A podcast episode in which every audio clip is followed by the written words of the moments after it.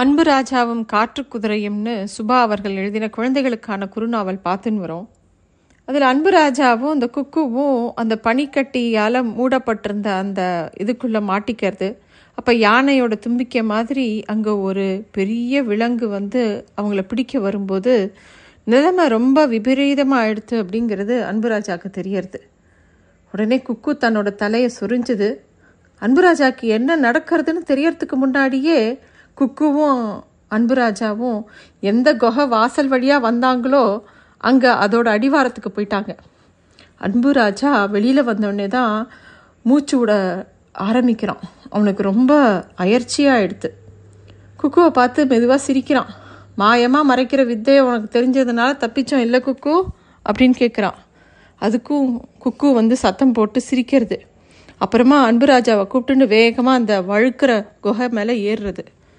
அப்போ அன்பு ராஜா திருப்பியும் காற்று குதிரை என்ன பண்ண போகிறோம் அப்படின்னு கேட்ட உடனே குக்கோ அதை பற்றிலாம் பொருட்படுத்தாமல் வேகமாக அன்பு ராஜாவை மேலே நோக்கி போக சொல்கிறது அப்போ அன்பு ராஜாவுக்கு புரியறது இன்னும் காற்று குதிரையை கூட்டிகிட்டு போகிற அளவுக்கு நம்ம பக்குவம் ஆகலை.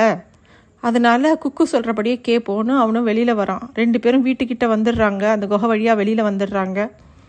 வீட்டுக்கிட்ட வந்தவொடனே வீட்டுக்குள்ளே அந்த ஜன்னல் வழியாக திருப்பி உள்ளே போகிறாங்க அப்போது திருப்பியும் பரன் மேலே ஏறி குக்கு தன்னோட இடத்துல படுத்து தூங்குது. அன்புராஜாவும் படுக்க போகிறான் கொஞ்சம் விடியறதுக்கு முன்னாடி குக்கு தூங்கி எழுந்து பரன்லேருந்து இறங்கி அன்புராஜாவோட பாட புத்தகங்களை அன்புராஜாவை சுற்றி பரப்பி வச்சுட்டு ஒரு புஸ்தகத்தை அவன் மேலேயும் போட்டுட்டு ஜன்னல் வழியாக திருப்பி மரத்தில் போய் ஒளிஞ்சிக்குது. கொஞ்ச நேரத்தில் விடிஞ்சிருது. நல்லா விடிஞ்ச உடனே கலாவதி இவங்க ரூம்குள்ளே வரா. அன்புராஜாவை எழுப்புறா. ராஜா என்னை ஏமாத்தலான்னு நினைக்காத. நீ என்ன பண்ணினேன்னு எனக்கு தெரியும் அப்படிங்கிறா. அன்புராஜா கண் தூக்கத்துலேருந்து எழுந்து என்னம்மா சொல்கிற அப்படின்னோடனே கொஞ்சம் கோவத்தோட கலாவதி சொல்கிறா நேற்று ராத்திரி ரகசியமாக நீ எங்கே போனான்னு என் எங்கே போனேங்கிறது எனக்கு தெரியும் அப்படிங்கிறா. அன்புராஜாவுக்கு அதிர்ச்சியாக இருந்தது. ரகசியமாவா அப்படின்னோடனே கலா கலாவதி உடனே அன்புராஜாவோட காதை பிடிச்சி திருகி நேற்று நீ படுக்கும்போது உன் ட்ரெஸ்ஸெல்லாம் எவ்வளோ சுத்தமாக இருந்தது. அப்புறம் எப்படி இந்த மணல்லாம் வந்தது? அப்படின்னு அவனோட ட்ரெஸ்ஸில் இருந்த மணல்லாம் தட்டி அவன் தலையில் இருக்கிற குப்பையெல்லாம் தட்டி விட்றா. இங்கேயே தூங்கியிருந்தா இந்த குப்பையெல்லாம் எப்படி வரும்? நீ தோட்டத்துக்கு போயிருப்ப காட்டு பழக்கத்தை விட முடியாமல் மரத்து மேலே ஏறி தூங்கியிருப்ப. அதானே பண்ண? அப்படின்னு கேட்குறா அன்புராஜாவுக்கு சிரிப்பு வந்துருச்சு. அம்மா நீ அபார புத்திசாலி. உன்கிட்ட இருந்து எதையுமே மறைக்க முடியாது அப்படிங்கிறான். ராஜா இங்கே பாருப்பா இது பெரிய நகரம். வீட்டை திறந்து போட்டுட்டு நீ பாட்டுக்கு தோட்டத்துக்கு போனேன்னா யாராவது திருட வந்தால் என்ன பண்ணுறது அப்படின்னு கலாவதி சொன்ன உடனே அவன் அவன் அதெல்லாம் காதலியே வாங்கிக்கல. அம்மா நீ கொடுத்த புஸ்தகத்தெல்லாம் நான் படிச்சுட்டு நீ என்ன வேணால் கேள்வி கேளுமா? அப்படின்னு கேட்குறான் பேச்சை மாத்தாத. ஆபத்தான மின்சார ஒயர்கள்லாம் எல்லாம் நிறையா பக்கமும் இப்படி போகுது. மரத்து மேலே ஏறும்போது ஏதாவது உன் மேலே பட்டுட போகுது. நீ ரொம்ப ஜாக்கிரதையாக இருக்கணும் அப்படிங்கிறான். சரிம்மா அப்படிங்கிறான். சரி நீ போய் குளிச்சுட்டு வா. உனக்கு இங்கிலீஷ் எப்படி எழுதணும்னு சொல்லித்தரேன். எப்படி உச்சரிக்கணும்னு சொல்லித்தரேன். அப்படின்ன உடனே ஏம்மா நீயும் அப்பாவோட கொம்பனிக்கு போய் ஏதோ வேலை செய்யணும்னு சொன்னியே அப்படின்னு. கொம்பனிலாம் இல்லை அது கம்பெனி வீட்டில் இருந்துட்டு கூட என்னால் டிசைன் பண்ண முடியும். நீ ஸ்கூலுக்கு போகிற வரைக்கும் நான் உன் கூட தான் இருக்க போகிறேன் அப்படின்னு கலாவதி சொல்கிறா அதே நேரம் மருத்துவமனையில் புவனாவும் லோக்நாத்தும் அந்த பெரிய விபத்துலேருந்து சீக்கிரமாக அவங்களோட காயங்கள்லாம் ஆறி போய் நல்லா கடகடன்னு குணமாறாங்க. அவங்க பெற்றோர்களுக்கு ரொம்ப சந்தோஷமாக இருக்குது இன்னும் கொஞ்சம் தினங்களுக்கு கலாவதி காலையில் ஆரம்பித்து அன்புராஜாக்கு பாடம் சொல்லி கொடுக்கறதும் அவன் கூடவே இருக்கிறதும் அவன் வேணும்னே தெரியாத மாதிரி சின்ன சின்ன தப்புகள் பண்ணுறதும் அதை அவள் திருத்துறதும் இப்படியே நேரம் போகிறது அப்படியே நாட்கள் போகிறது குக்கு யாரும் இல்லாத நேரத்தில் வந்து அன்புராஜாவோட விளையாடிட்டு திருப்பி போயிடும். அப்போ கூட அன்புராஜா சொல்லுவான் பௌர்ணமி வந்ததும் நீ பேசுகிறதா சொல்லியிருக்க அப்போ எனக்கு நிறைய மாய வித்தையெல்லாம் சொல்லித்தரணும் என்ன? அப்படின்னு கேட்டிருக்கான்.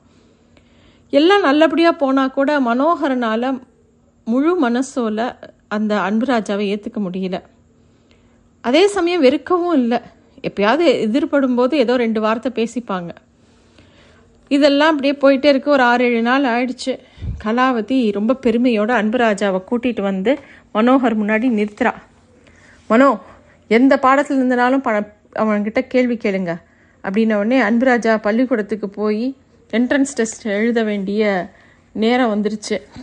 எங்கேயாவது அவன் போய் முட்டை மார்க் வாங்க போகிறானே நமக்கு பெரிய அவமானமாக இருக்குமே அப்படின்னு மனோகர் யோசனை பண்ணிகிட்டே இருக்கும்போது சரி எதுக்கும் அவனை ரெண்டு கேள்வி கேட்போன்னு மனோகர் கேள்வி கேட்குறான்.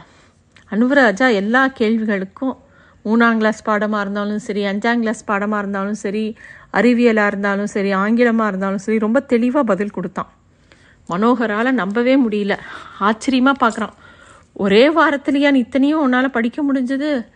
எப்படி படித்த அப்படின்னு கேட்டோன்னே எல்லாம் அம்மா தான் காரணம்னு உடனே கலாவதி ரொம்ப பெருமையோடு நிற்கிறா மனோகரே ஆச்சரியப்பட்டு போகிறார் கலா உனக்கு இவ்வளோ அபாரா திறமை இருக்குங்கிறது எனக்கு தெரியவே தெரியாது.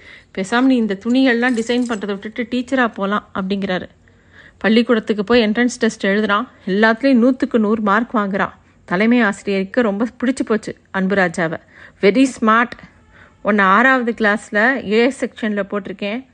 படிப்பு மட்டும் முக்கியம் கிடையாதுப்பா. நல்ல குணத்தோடு இருக்கணும்.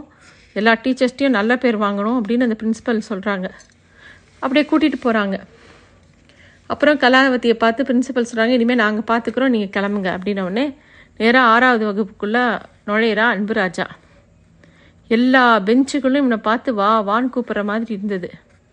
ரெண்டாவது வரிசையில் லோகநாத் உட்காந்துருந்தான் அன்புராஜாவை பார்த்தோன்னே விருக்குன்னு திரும்பி பார்க்குறான்.